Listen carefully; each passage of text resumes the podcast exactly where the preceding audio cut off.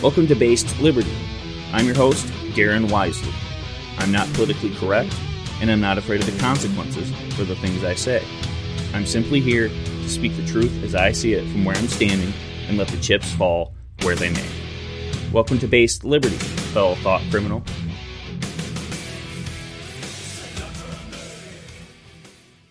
Welcome to Based Liberty, episode 74. Darren Wisely here. Just a pleasure to be with you today. I know a lot of these episodes have seemed kind of like doom and gloom, but I'm not going to lie or sugarcoat things to you guys. The last year and a half has been just insane, and it's important to point out all the tyranny going on. And just like if you're operating on a cancer, you don't just go in there digging around. You have to identify the problem first. So that's what I've been doing. But I did mention having some episodes about what we actually can do. Today is one of them. So I have a very special guest for you guys Tho Bishop, assistant editor at Mises Wire. I had the pleasure of meeting Tho last November at the Ron Paul Symposium in Texas, and he's going to give us some really valuable insight on a strategy for the right. I know what he had to say certainly inspired me, so hopefully you can get some good insight on what you can do so we can start moving the needle on this insane tyranny we're under and start cutting back at this Leviathan. So let's just get right into it. So today I'm joined live from beautiful sunny Florida by the Florida man himself, former Deputy Communications Director for the House Financial Services Committee, Assistant Editor for Mises Wire, host of Radio Rothbard and the all new Redneck Riviera podcast, Vice Chair of Bay County GOP. He is the Archbishop of Florida, Tho Bishop. Well, Tho, thanks for, for, coming on. Thank you for having me. Uh, excited to join, and I apologize for my lighting setup here. Uh, trying to get something a little bit better set up down the road, but uh, but yeah, no, I'm, I'm glad to uh, glad to join your show. It's all good, man. Just just happy to have you. Happy to have your insight. So, Tho, I love the work you're doing. Um, and uh, I brought you on today to primarily talk strategy, give listeners some insight you really are, in my mind, the foremost authority on strategy for advancing liberty from the right, at least from a political perspective. Uh, but I wanted to touch on some background um, just to kind of give some context. What brought you to the Mises Institute? Can you talk about some of the work you've done with them? Sure. Yeah, I've been, I mean, incredibly privileged to be a, you know, been on staff starting in early 2015. Uh, I came to you to, to work here because first of all you know i was a big fan after the financial crisis. I was always someone interested in politics but economics was kind of its own thing. You know that there was experts that were supposed to be in charge of that. And so you know I, I didn't really think much of it. And then all the experts were wrong. You know we got the financial crisis because of faucian levels of, of arrogance and uh, mismanagement and and so that's when I kind of realized that okay, well, we have to take this stuff seriously. Um, and the Austrian school always really stood out to me for a variety of reasons. Um, uh, not the least of which is that it, it, helps that you don't need a, a master's degree in math to uh, to really engage with it. You know, it's a very logical science. Um, I think Murray Rothbard is, is one of the greatest American scholars, and so entertaining with his writing, which you know obviously makes it easier to absorb. Henry Hazlitt's Economic in One Lesson if anyone in your audience hasn't read it yet, you can get a free copy, hardback copy at Mises.org slash one lesson. Um, you know, Hazlitt himself was kind of a self-taught economist.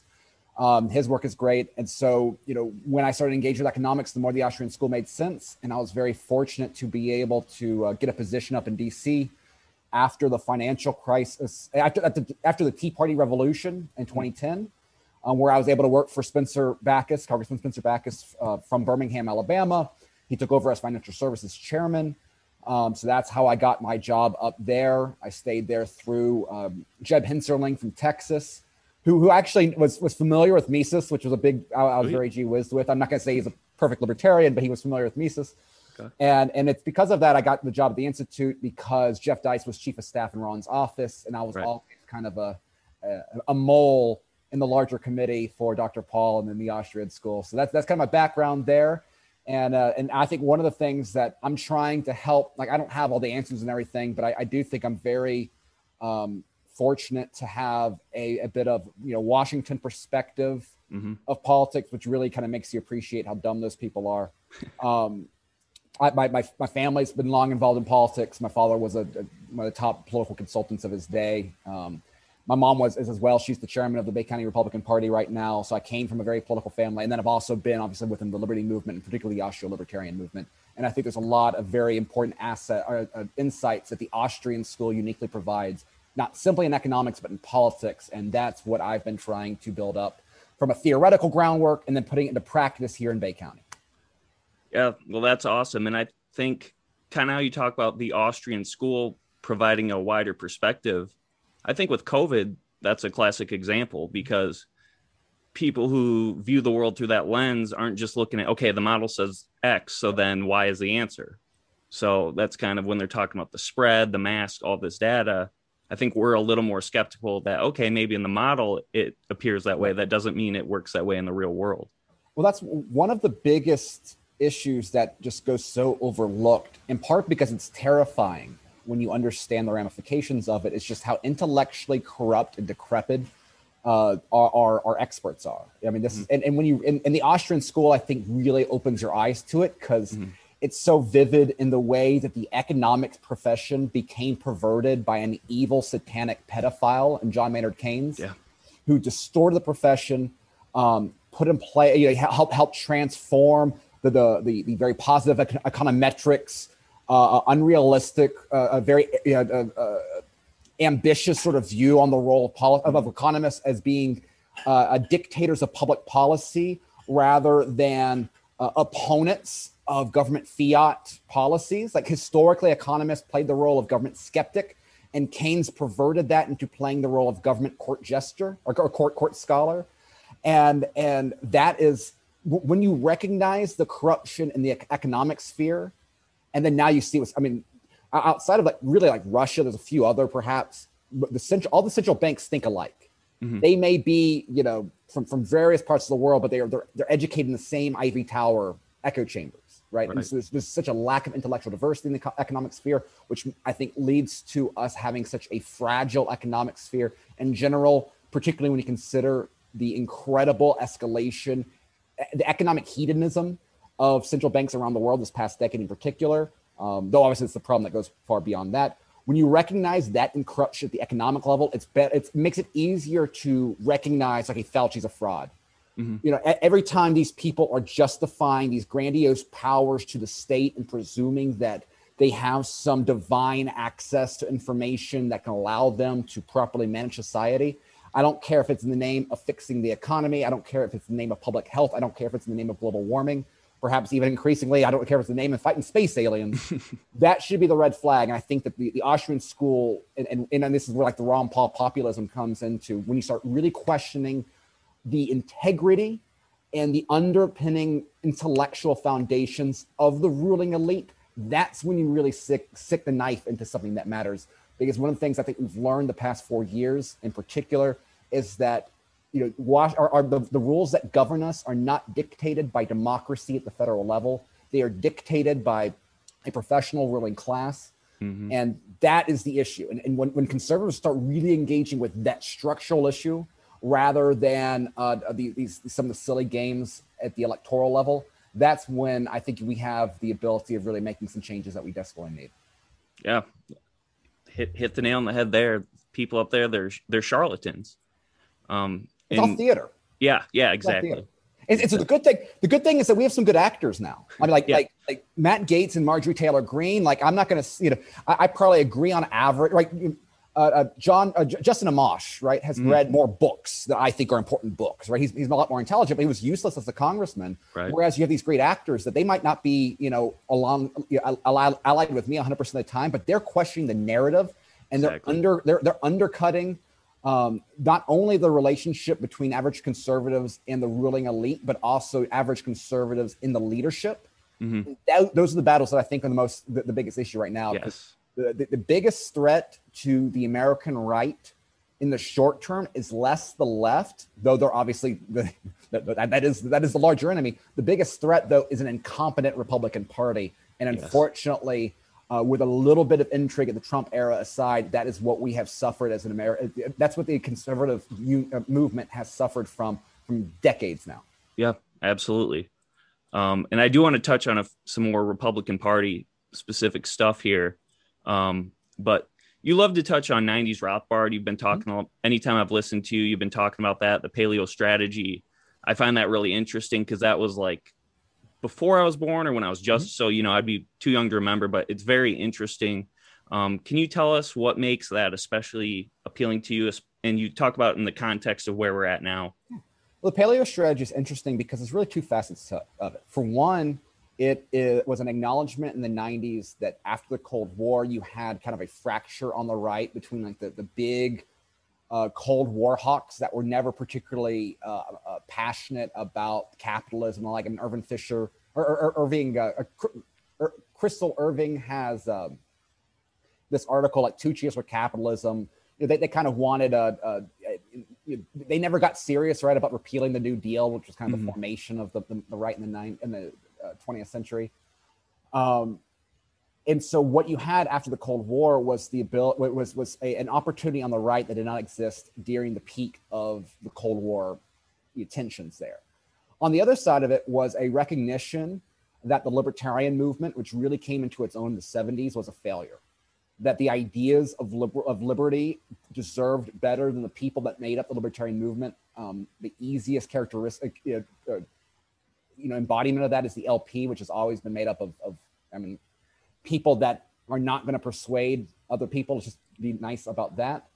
Um, and, and I think that what makes that period of history very interesting is that, for one, obviously it was derailed after 9 11, right? The neoconservatives really yep. took control of the Republican Party again.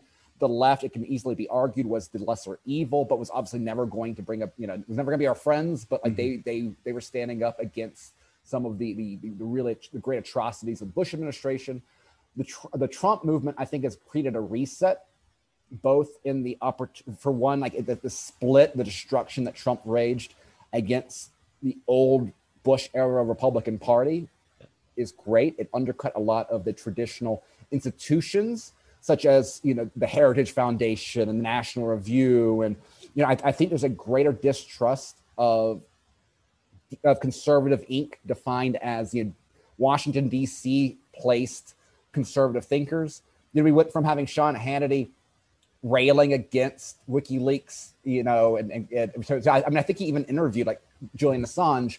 I wish there was more consistency from the Trump movement on, you know, the Assanges and the Snowdens, but still, like that, that's a shift worth noting. Mm-hmm. And, and, and similarly, I also think that we have seen that the libertarian movement that was sparked by Ron Paul's presidential campaign, they're not in my view, the driving force of the Ron Paul presidential campaigns. Um, the result of that, the libertarian movement, movement that emerged was a failure. Um, best embodied by Rand's 2016 campaign, but it, it, also just goes to I think there's been this this this group of libertarians that have been convinced that if only um, yeah that, that, that libertarianism has been held back because too many people think that we're racist because of our fixation in the Civil War and, and our, our hostility to civil rights. And so, if only we're out there and we're, we're, we're talking about how un, un, unracist we are, we focus on criminal justice stuff. and basically, we show that you know we give you the best of the social concerns, the, justice concerns of the left, but with the uh, economics and respect for you know the American Revolution on the right, that we can transcend both the left and the right. And and you know once people see this, they're going to see how obviously more intelligent we are, how much more moral we are, yada yada yada. Libertarians always assume that they're the smartest person in the room. The problem is, I don't think this works mm-hmm. uh, because your average person does isn't a libertarian. Your, your, average person has cultural views, your, your, your, that, that that are not strictly political, and and so I think that just as in the '90s they were seeing the inadequacies of the libertarian movement to be a effective vehicle for political liberty, what I think people have reckoned with on the libertarian side is recognizing the failures of the post 2012 Ron Paul campaign. And I think this is why you've seen so much debate over where libertarians should go next, whether it should be the LP, whether it should be appealing to the left, which is in some circles, whether it is withdrawing from politics entirely, or some of or, or my more right-wing populist approach um, which again, I, it's, it's nothing unique to me. I mean, the, great thing is that you know I'm building off of the shoulders of giants like Lew Rockwell and Murray Rothbard yep. and Jeff Deist and Tom Woods and a lot of people in that that orbit. So, but I, but I, I think there's some parallels there uh, that exist now that also happened in the '90s. And what's interesting is, in, and I think the roots of this really go back to the old right, even, which is kind of its own intellectual tradition. So yeah. again, it's, it's, it's there's a lot of different layers here, and I think what's great is that provides a strong theoretical foundation to then build application, um, because we're not having to system build entirely, right? We, right. We, we can be humble enough saying smarter people have figured out a lot of the important issues. We're just trying to apply it in the world that we see it today. Yeah. And I think the big downfall about appealing to the left is, you know, it's all or nothing with them. You can give them a little bit, try to compromise. And we see it from kind of the establishment GOP as well. Hey, we'll give you this. Can you give us something? And then they just turn around and then they want more. It's. I mean, it, it's kind of a tragic. I'm sure you've you've felt this. I mean, there's a lot of friends that I've had that were always center left, but you know, we you know, politics never divided us. I mean, we, we mm-hmm. kind of knew what topics to avoid. In the last couple years, I mean, I've lost many friends. I mean, I've, I've had family members accusing me of being every you know, nasty name in the book. And, and, you know, it's we're living in a world of hyper polarization. And that's what I don't think libertarians appreciate because so often they view, understandably so, uh, that the tribal nature of politics is irrational. But the problem is, is that human beings are not purely rational creatures. Right. Right. What tribalism matters. Um, and so this is the world we live in and, and i don't see you know as, as so long as we continue this path of centralizing power and the stakes being rise, raised higher and higher and the breakdown of political norms which have always been the moderating vehicle in federal power it's not been the constitution it's been you know the filibuster and these unwritten political norms that are fraying apart as we every day um, you know I, I don't think that we can pretend to be above left and right you know pick a side commit to that side and be a part of that side and engage with it honestly and with a degree of humility rather than acting like you have all the answers because I, I you know I don't think that's I don't think anyone out there in the libertarian sphere has all the answers. Right, right, exactly. So w- with this approach um, on the right, you know, people in your circles, um, you know, some of the people, like you said, Lew Rockwell, he was obviously around back then. The Mises circles, are they pretty receptive to this approach? Are they optimistic or? Well, there's you know the the, the institute is, is you know I think prides itself in being a a anti political think tank, right? Um, and and that's that's part of the charm of it. I mean, I do think that there is you know there's always been a long-standing appreciation I think for that older right tradition within the scholarship that the institute has promoted, and I also think that what I've been trying to focus on is as much highlighting I think some of the unique aspects of Austro-libertarian political thought, and and rather, and and and I think there has been some some strong reception to that. Like I, I think that Austro-libertarian political thought makes a lot more sense when you recognize that Mises was always to the right of Rothbard, and like '90s Rothbard, where he's writing like Nations by Consent, is really him at his most Misesian. And like Ryan Ryan McMaken, um, you know, our, our editor he wrote a wonderful article a few years ago where he's trying to bridge the gap between like the the ANCAP libertarians and sort of like the the, the Mises self you know democracy as political as national self determination model, and like there, there really is a lot of common ground there.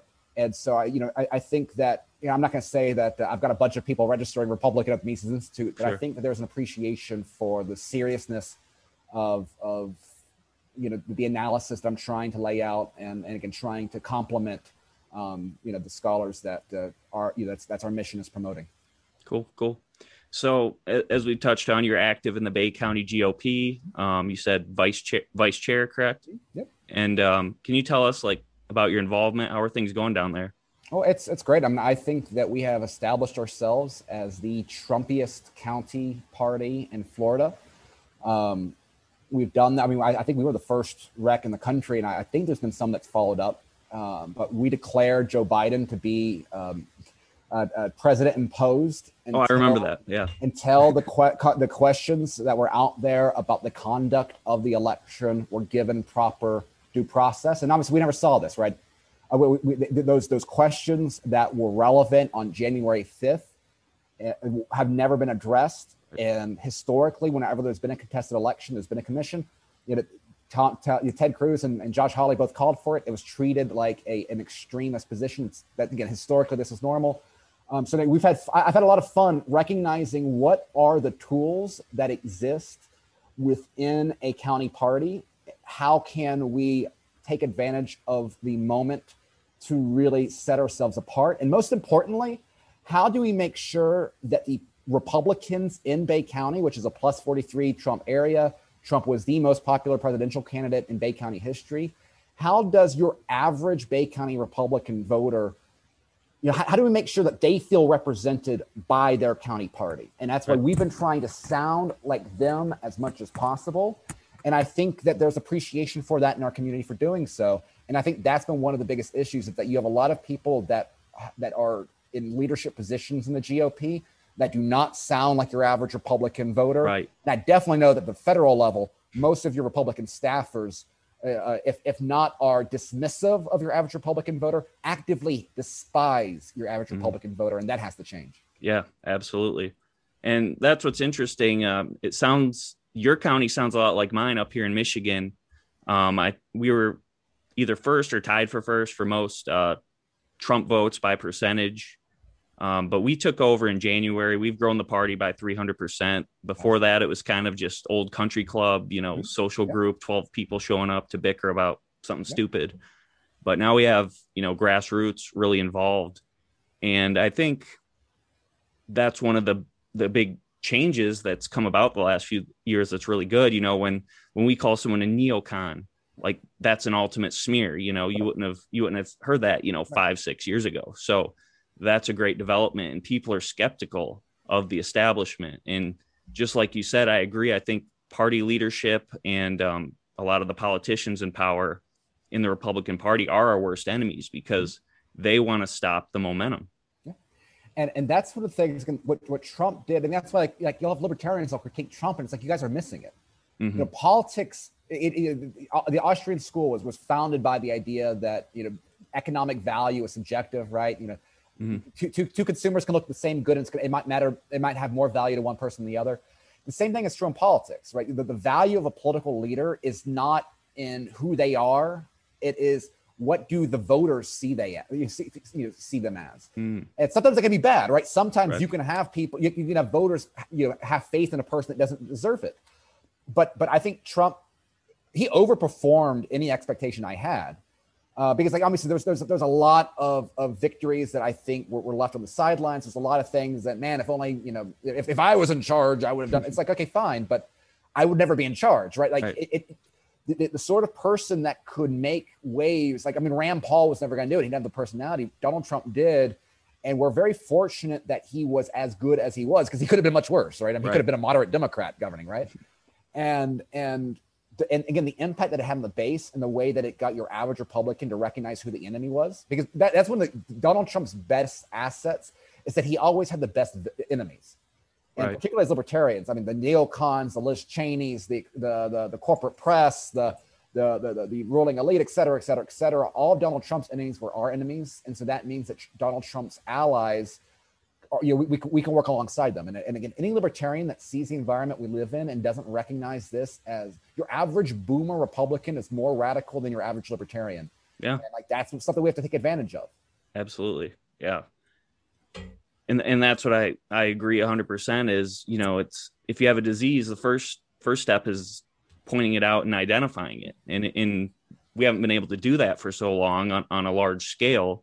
Now that we can we can move forward. You know we can run people who do share our values or, or a lot closer to them who want to fight the establishment who want to turn things around and obviously there's a lot of resistance from the establishment um, they kind of smear us and paint us as you know these backwards hicks or whatever but are do you get some resistance from the establishment down Oh, yeah. there I've got this one lady. Uh, she's our state committee woman. Um, she won election. She, she won. It's an elected position. She won it because she she lied to her, her campaign. Like, and she's a classic Jeb Bush Republican. Mm. She hates me. Oh, she despise. I, she despises that because like what they rec- what, what these people recognize is that they've lost their party.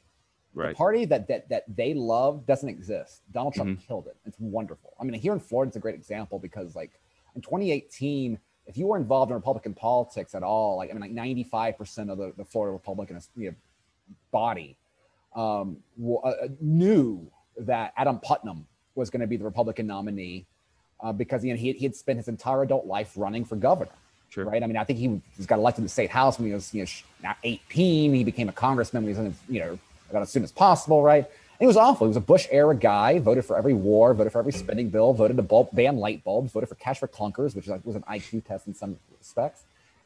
And and three Trump tweets, and the guy just gets destroyed by a congressman without any statewide base.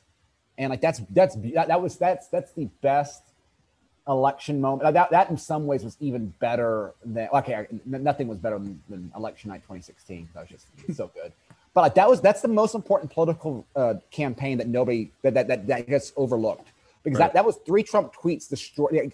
Uh, DeSantis won by 20 percentage points, and without that's those wild. tweets, there's no DeSantis. And right. I think DeSantis is, I mean, I'm obviously biased, but I think that he is the best leader, uh, Republican leader in the country, not only because is he better than average on policy, not perfect, fine, better than average on policy, but more importantly, though, he seems to be one of the few people that recognizes where the institutions of power really lie mm. and has been seemed to, to be relishing and going after them. And that's something we need more of on the right. Absolutely. And same thing here, obviously, follow DeSantis. Love that he's kept your state open. And you know we have Whitmer, which yeah, I, I don't like need contrasting to, governors right there. yeah, so I don't need to give you an introduction what's going on up here, but you know we're looking at 2022 and who who can be a strong contender to fight her, and you know we've had different people come into our party and speak, and what I tell the candidates is, you know, I don't need to agree with you 100% on policy.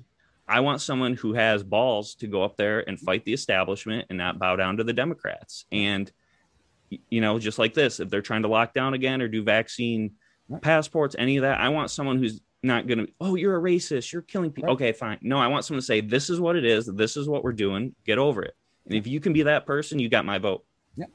Like you, you need, like, if you're going to be effective on the right, they're going to personally destroy you. Yes. And so, and, and a lot of people aren't aren't ready for that. A lot yes. of people, especially at the state level, are, they they they're not interested in that. Mm-hmm. And so when you like like you know again I, I you know it's it's you have to recognize what the left is and be willing to take on take those arrows and like you know and and that's that's you know, the, the, the exciting thing is is that you know the, the old attacks I don't think work anymore. Mm-hmm and and that's you know it's it's that's what's going to you know the, the, the, your average Republican has to recognize these things, and again, I think they are. How, up in Michigan, do you think that how is the public view on the lockdowns, given how things have changed rhetorically? I mean, because Whitmer was still very was still at least polling. I mean, take that for what it's worth. Polling pretty popular. I know at the end of last year. Do you think there's been any shift in in terms of backlash to, to last year? Yeah, I'd definitely say so. I mean, it's really hard because my sample size in Hillsdale, you know, being so right, rural, right, I mean, people have been against that from day one. Um, but, you know, a couple months ago, um, like when I'd be in Lansing, places like that, you know, I'd be the only one not wearing a mask in, say, a Kroger or something. So I hope things have changed, you know, since then. I haven't been out of the area too much since like the Fauci email stuff come out, but I do think a lot more people now that summer's here, they want to do things that, you know, because Michigan, it's so cold in the winter. So you might leave real quick. Right. People throw their mask on, it's whatever. But now it's like, okay, people want to do things. Right. So now that it affects their everyday life, now they're going to be more resistant and it's less ideological. Right. And that's what, like, one of the, one of the things that, that you know, I, I think as, as, as, devastating, and the, the problem is like, I mean, I, I do foresee a whole lot of pain Mm-hmm. The, the, consequences of shutting down a global economy, like we still haven't fully baked those in. Um, the consequences again of you know 10 plus years of economic hedonism by a failed technocratic Fed. Um, the consequences of decades of federal malpractice from both parties, right? I mean, we, we, there, there, are real costs to mm-hmm. these failures, yeah. and we haven't absorbed them yet. And so I think there's going to be a lot of real pain um, going forward. The good thing is the, the, the, uplifting thing or the, the, the, silver lining, let me put it that way, is, mm-hmm. perhaps the most sober analysis of that. Is like I, I've been convinced that every time it's a little bit different now that you've gotten the okay, but like every person who took off a mask before being told it was okay is radical, right? It, it we, we, they, they created these little gestures of rebellion. Yeah and and I think you again I, I am my environment was, I was in a bubble right I mean I, I had Ron DeSantis's COVID laws combined with a culture that was always very reluctant, reluctant to the mask and was kind of very southern um, in that again, good old redneck Riviera. Um, so I look, I was living in perhaps you know the freest part of the country as a mixture of the cultural norms and the government laws. Um, but I, I do, I, I mean, I, I, was hearing around where people were like, people got tired of it, and I think when you now mix that with the inflationary aspect, like inflation has always been a particularly powerful political weapon against those in power. And let's be that's you know Biden's, you know, this is this Biden has always has obviously played a role in the physical mismanagement of this country, but you know, there's a lot of stuff baked in there, right? I mean, he's the one that's got got kind of been caught with the hot potato, but it doesn't matter, and, and because inflation is something that your average citizen feels every day, right? And and when they start recognizing that pain, like I, I think there's a very good tra- chance that Trump is going to be the most popular leader in the world in 2024 because things are going to be much worse than they were in 2019. Mm. So he's going to have sort of nostalgia glasses, which are always very powerful, right? I, mean, I think that right. helped Biden was there was nostalgia glasses about the Obama era because people got so tired of of you know the cable news Trump right. frenzy, right?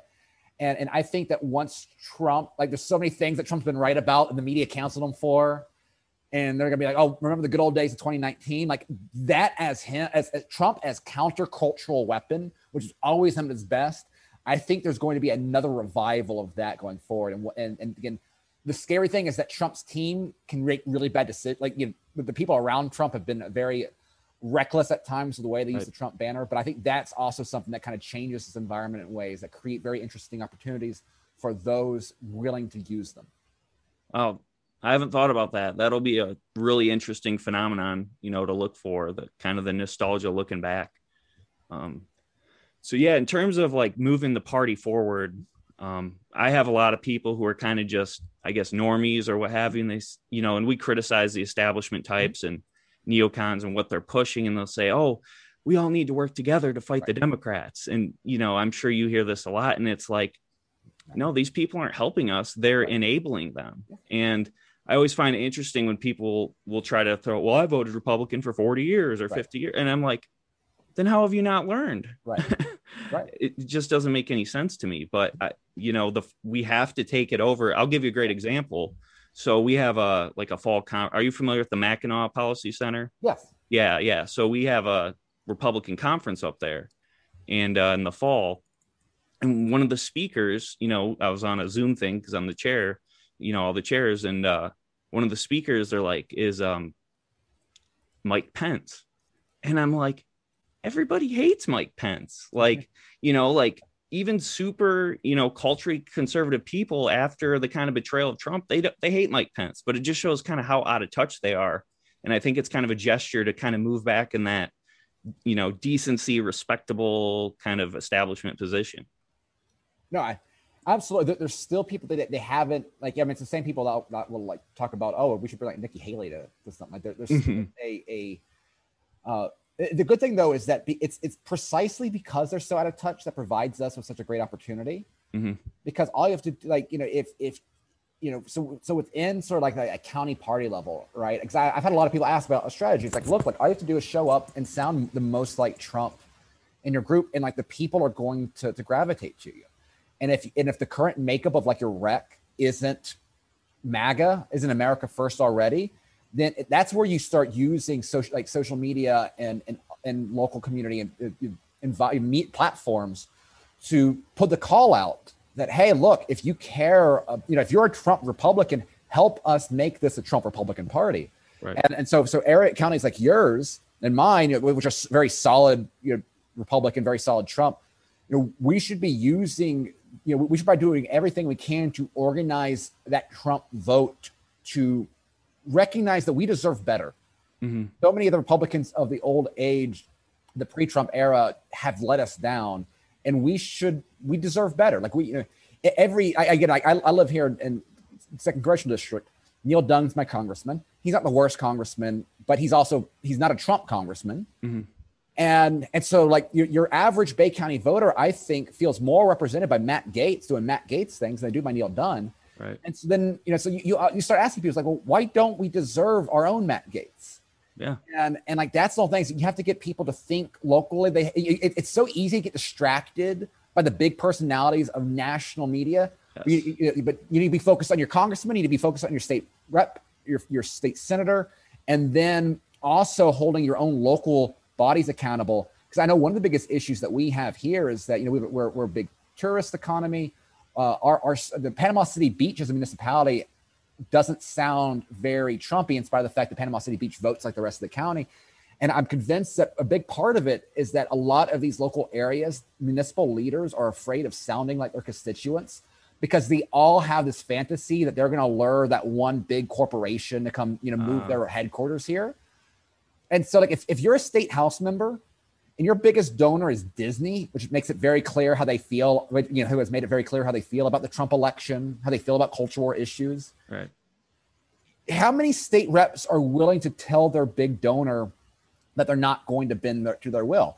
I know in Florida, there's a lot of them that aren't, right? right. There, there, was, there was this really bad crony carve out in the big tech law here. And it was like, it was a carve out for like Universal Studios in Disney, Disney World. And it's like, I'm sorry, that's yeah, this this was the most vulgar corporate cutout possible. And it's because you still have a lot of Republicans so addicted to corporate money. And and that's one of those things where you, you recognize the institutional weaknesses that have plagued the right. You get serious about those things. That's the best way of trying to create a American right that's that can actually stand up to the right to the left in the future. Yeah, that's that's great. Yeah, we have the same thing here. Like consumers' energy is a big one. Um, so that's kind of what I wanted to uh, close up on is um, what you're saying in terms of like these county parties. You know, what can we do? You, I think you touched on it mostly, but you know, what can we do to to move the needle here? And would you say it's organizing behind candidates who actually share the values? I think whenever possible, abs- absolutely. I think one of the things is utilizing um, your social media in a way that is interesting. Mm-hmm. Uh, you know, I've, I've, you know, I've been trying to work a lot of Tucker Carlson sort of style stuff, the Revolver News sort of stuff. You know, you know it's, it's great because you can kind of uh, piggyback off of Twitter.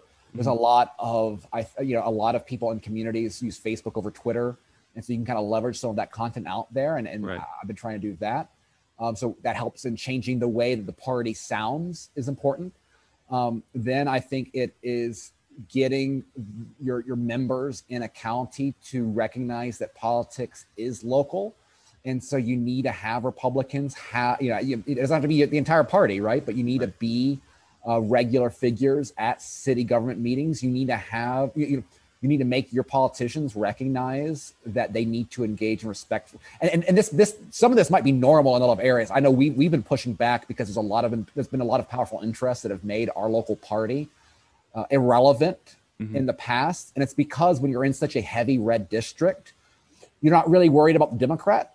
Right. So like, and so if you're a local politician, you care more about what say the con the local contractor pack thinks because they ha- are going to finance your campaign rather than what your local party wants. And so what you need to do is use the flag of Trump and rattle saber and and, high, and, and, and, you know starts identifying okay who are your America First MAGA Republicans and who mm-hmm. aren't? Right. And and you you need to either be respected or feared um, by Republican candidates by Republican politicians in your area depending on how they fall on the Trump question. And and then um, you know being again a state like Michigan you know being you know, pushing your your your state house members in ways to make them the radical opposition to a tyrannical governor. Right. Um, but, but obviously that's going to be that, that you know strategies that work here in Florida are not going to going to carry everywhere. There's there's a lot of you know that's the whole thing is you have to know your district, you have to know your area. Yep. Um, and and there's there's no there's nothing that is a better uh, education than simply actually engaging with your fellow Republicans. And that's why you know what, what you're doing is great. I, I I'm always excited when I when I when people reach out to me online saying that they've joined the rec. They're you, you can't simply be online talking to your own little clique. Right. And this is something that that is so pervasive in the liberty movement. You need to talk to your neighbors. Right.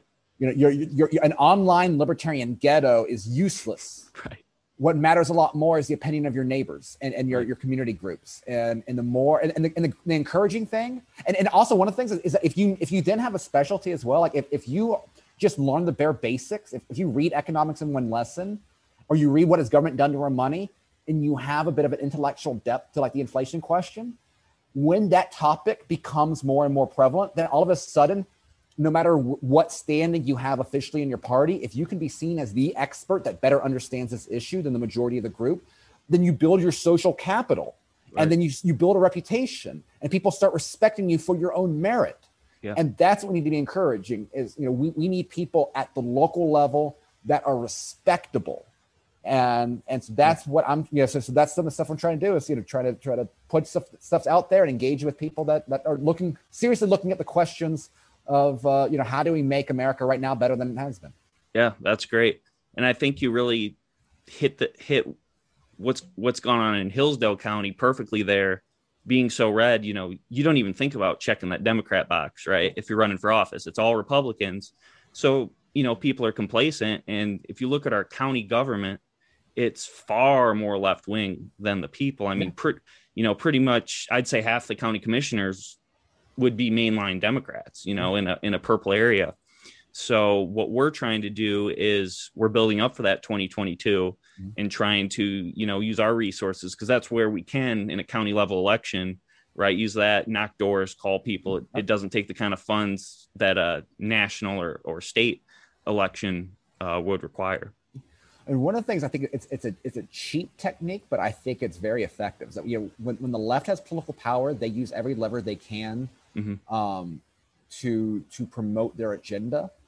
If every any county that is a you know, plus twenty, plus thirty, plus forty Trump district, you should try to force somewhere force someone in your county to name something after Trump. Mm. Because it, it, pushes the it pushes the the then they have to go on the record one way or another, and if they vote against it, then that gives you your battle, right? Yeah. Because that that that then because the key is because the problem is most people are never going to pay attention to municipal government. They should. That's, that's one of the failings of American civics is that we get so fixated on you're like, oh well, the the you know it's the, the, it's what's the on checks TV, and balances. You know, yeah, legislature and yeah. no, like the checks and balances are is state power versus federal power, and it, it's and federalism is the key to the entire arrangement. And so whenever you can take, you, you can make a local issue resonate from that national base, that's when you have something interesting. Uh, and so like that's why like you're doing the Trump boat parades and these big rally things. We're we're, we're doing uh, pop up like uh, panhandle for DeSantis rallies around here, and it's a couple cool. you know couple. And, and, the great thing is that if you can if you can learn the one of the things that I think has been underappreciated that's gone out of style is the old school political talent of rhetoric and an oratory performance. Mm-hmm. And this is kind of being revived with that, that. That was what Trump was, right? That that's right. what those Trump rallies were. It was old school oratory politics. Yeah. And and that's what Marjorie Taylor Greene and Matt Gaetz are capturing, right? Yep. And so if you can find a few people in your audience that can give a high school, you know, a, a, a junior varsity ver- version of the of the America First rallies. Yeah. And you can make that as regular content. You go travel around, and maybe you, cr- you you create some cheap bumper stickers that are like America First or whatever. Yeah. And and then you make it entertaining because people are from now on the right. We are used to politics being fun mm-hmm. and entertaining, right? So you right. keep the party going then I think that's one of the ways that you can really blindside old school Republicans that are still stuck in those those country clubs, right? Yeah, that's and great. So just get it, there's nothing more dangerous on the right than people having fun. Yeah, and that's what we have to build up to. Yeah, I love that. That's great. Are you are you working with some of the other county parties? Um, not officially. I, I need to kind of I need to system build. I, I need to start creating these these networks. Um, there's a group called Republicans for National Renewal, which I've I've I've, I've known some of the people people involved from years from the Ron Paul Forum days. Mm-hmm. They're trying to do some stuff on that end, uh, but I, I need to kind of start building this stuff up more systemically. Um, and the, the fun thing is that I'm I'm I'm looking at this from yeah I've, I've got the kind of the grassroots local stuff. I've got my more national you know, philosophical aspect. I've got mm-hmm. my very my big focus on state politics in particular, and and so I'm, I'm looking at it from a variety of different ways. And I need to be able I, I need to be able to to better synthesize all these things. Yeah, That's something I'm working on. I'm throwing a lot of a lot of stuff out there, but what's been really encouraging is the response from people like you and a lot of other people that are recognizing the opportunity that this moment exists. Because it'd be such a, a devastating mistake if people like us don't seriously engage with this moment. Because I yeah. really think that this is the best chance we've had to overturn some of the excesses and the, the most evil aspects of the American empire than maybe since you know 1940s, 1930s. I mean, this is sure. this is a unique aspect in American history. Yeah, and that's encouraging that we have this opportunity. Um, you know, with us, since we we censured our, you know, the most powerful Republican in the state and fantastic our congressman. So yeah, we've had so we've had other you know real red uh, county parties reach out to us, ask us for advice. Uh, I haven't personally, but some of our other officers have gone to some of their meetings. So we're we're building kind of that coalition because the state party we can't trust, right? They're they're all old guard. Right. So if you do start coming up with some ideas over there, you know, shoot yeah. me a message or something because I'd be yeah. interested to see how how we because we have a lot of good contacts, but right. we're just not sure how to utilize it at this point. Right. Yeah, no, I, would love to talk more and and and, and kind of work out and and, and trade ideas and experiences because this sure. is a whole learning experience. Yeah, you know, that, that's that's that's the great thing is there's a lot of new things on the table right now that give us new, new things to, to, to, take advantage of, and you know, you know we're, we're in this fight together. But if not us, who? And right. I think you know, I, uh, one of one of my most controversial uh, views in libertarian world is I'm a, I'm a big admirer of Alexander Hamilton. Like his political oh, views, yeah? I'm not going to defend, but like that story was really what resonated me getting serious about a lot of this stuff. And once you appreciate how much history can be driven by a few determined people with a little creativity and a little bit of talent, it makes all the you know the, the, obstacles that we have are massive. You know, we are fighting one of the most important battles in human history against you sure. know a Leviathan state, but it's been done before, and we can do mm-hmm. it again we just can never get you know allow ourselves to feel overwhelmed and we need to take advantage of the strengths that we have and live up to the moment and that's yeah. that's what we got to do oh i'm getting chills there that's uh that's good stuff so hey tho i want to respect your time um so i'll let you go but um i know i'll plug your twitter handle in the show notes do you want to touch on rothbard rockwell yeah, so so RothbardRockwellReport.com is uh, it's currently a Substack, but I'm I'm publishing some of the old '90s paleo libertarian literature, which you know, it's it, you, you, read it and then you can hear it coming out of the voice of Tucker yeah. Carlson. There's so much overlap there, um, and so that's that's that project there. And um, Rothbard, uh, Radio Rothbard is, is a Mises Institute podcast. We got some political stuff. It's more it's, it's more Austro libertarian focused. Um, and um, then yeah, so those are some of the projects that, that are going on. And uh, if, if you're interested in learning more about economics in general, again, Mises.org yep. is one of the best spots out there. Okay. Well, I'll make sure to put all that in the show notes. Hey, Tho, thanks a lot for your time, man. Really appreciate it. Some great insight today. So. Uh, thank you for having me, and I hope for maybe we can do this again in the future. All right, sounds good. All right, later, man. What is democracy? What is democracy? Got something to do with young men killing each other. When it comes my turn, will you want me to go? For democracy, any man would give his only begotten son.